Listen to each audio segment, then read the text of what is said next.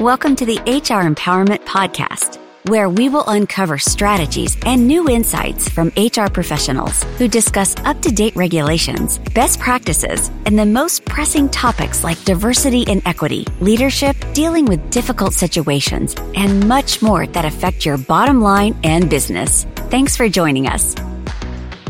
Hey, everybody, welcome back. It's Wendy Sellers, the HR lady, with my co host, JC. Hey there. Hey, JC, you want to talk about common sense? No. What's that? common sense is not common and common sense is not common practice. So today our very special guest, Rhonda Scharf is here to explain what that means. And by the way, Rhonda, I just love it because I always say in many of my trainings, common sense is not common. And then everybody chuckles and I go, hold on a second. And then I go into explaining more why that is. But I want to hear from your side why common sense is not common practice. Gosh, I wish I really knew the, the solid answer for that. It's not common practice because people don't approach their situations, their life, whatever, logically. None of us are logical. We're all illogical. So people do things that on the outside looks really stupid. so it's not common. I mean, it's common practice to say thank you to someone if they, a common sense to say thank you if they hold the door, but it's not that common practice, is it? Like, how hard is it to say thank you? Yet it doesn't happen. And so there's a lot of uh, interpersonal behavior stuff that we think makes sense, but people don't do it. Yeah, I love it. I love that you also mentioned the word thank you because I say that all the time. I'm like, it's completely free. It fits every single budget. It's yeah. easy to say, but if you better say it like you mean it, or else your employees, your coworkers, the people you live with know that you're just being sarcastic. So, hey, didn't you write a book about this? I did. Common sense is not common practice. Talking about the stuff we do at work, just basic stuff, and and people read it and laugh because they see everyone else in the stories. They see everyone else doing that, and then hopefully they see themselves going, "Oh, I've done that. I'm not sure that I thought about it that way, but as I'm reading it, it's a big uh oh. Real quick on, for you. Egg on my face, right? egg everywhere, allegedly, right? Hey, uh, real quick, according to research provided by a anonymous recruiter, they say that most employers define common sense as having good judgment and practical knowledge that influence actions. Common sense at work employs these to influence your work habits. It involves identifying safety risks and making an effort to avoid them while not bothering others. And with that, I do have a uh, question for the both of you. Uh, do you know what the fear of chainsaws is called? Common no. common sense. That's all. Back to you. oh my goodness! Yeah, we have a little comedy skit here going on too. That it that was actually really funny because yeah, it should be. That's the least I do for both of our countries. Back to you. hey,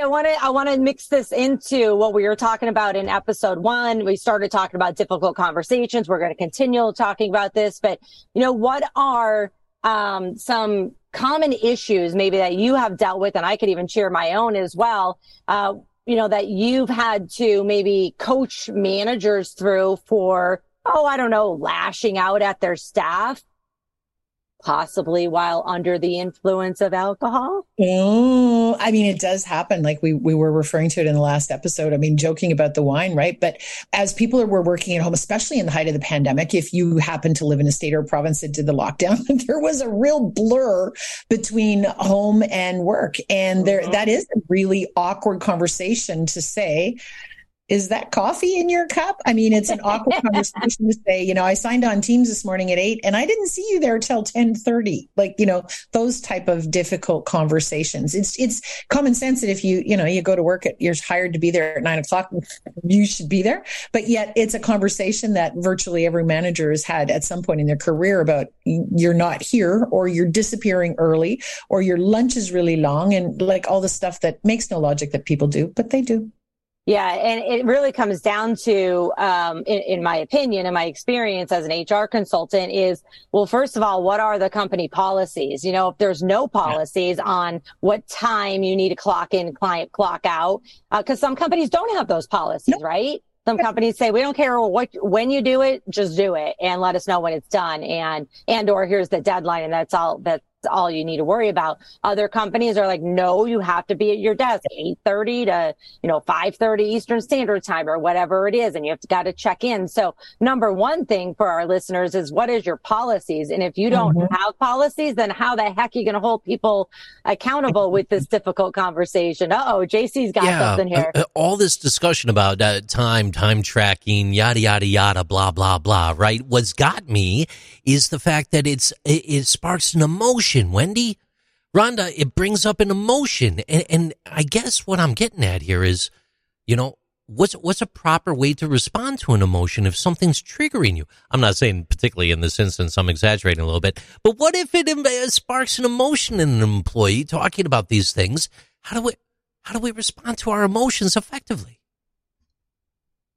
I, you know, I, I'll jump in real quick. And first of all, and just say, um, before we hear from our expert here is emotions are difficult. And we, A, as a manager, whoever it is that's having this difficult conversation, we got to first check our own.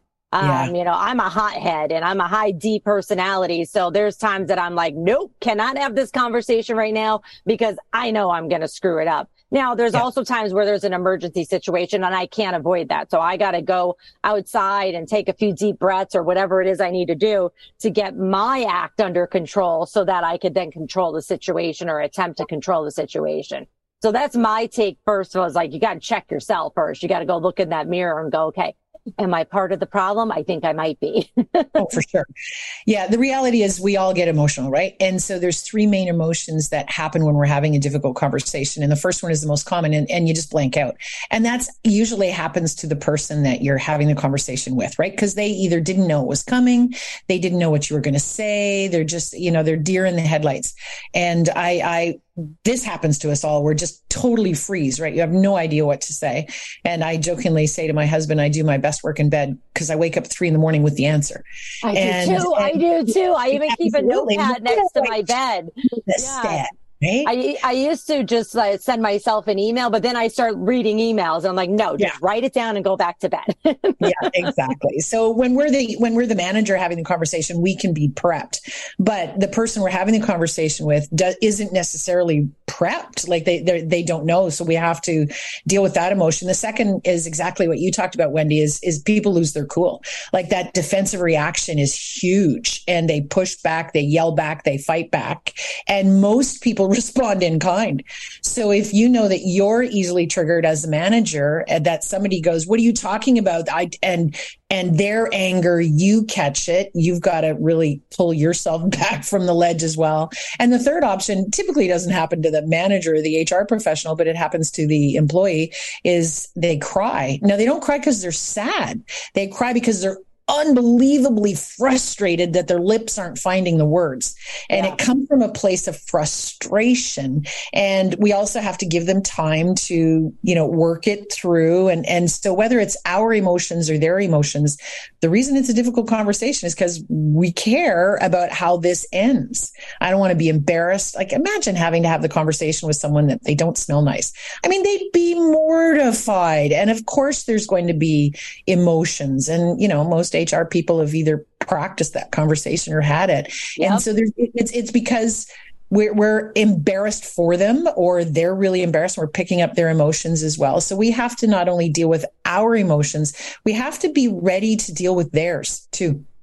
We really do. And it's interesting that you brought up the, the body odor, um, conversation because I am doing a training in less than 24 hours and they've already asked me um, to put that conversation on the plate. And so it was specifically about uh, bad bad breath. And yes, I've had that conversation before. And yes, yeah. even though I have over 25 years of experience HR, I don't want to have that conversation either. Yes. So I have to role play with myself sometimes like, okay, yeah. what could possibly be said when I bring this up so that I'm prepared for it? Um, again, common sense isn't common, is not common practice and common sense is, uh, is not a common skill. But why is this? It's because we need training. Everybody, every human being, I don't care what your role is, we need training mm-hmm. and we need feedback.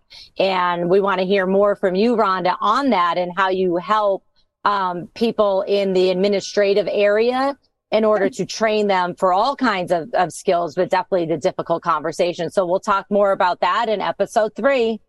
Thank you for joining the HR Empowerment Podcast, brought to you by Aurora Training Advantage. We hope you've gained new insight and strategies to navigate the HR profession. We look forward to you joining us again on the HR Empowerment Podcast.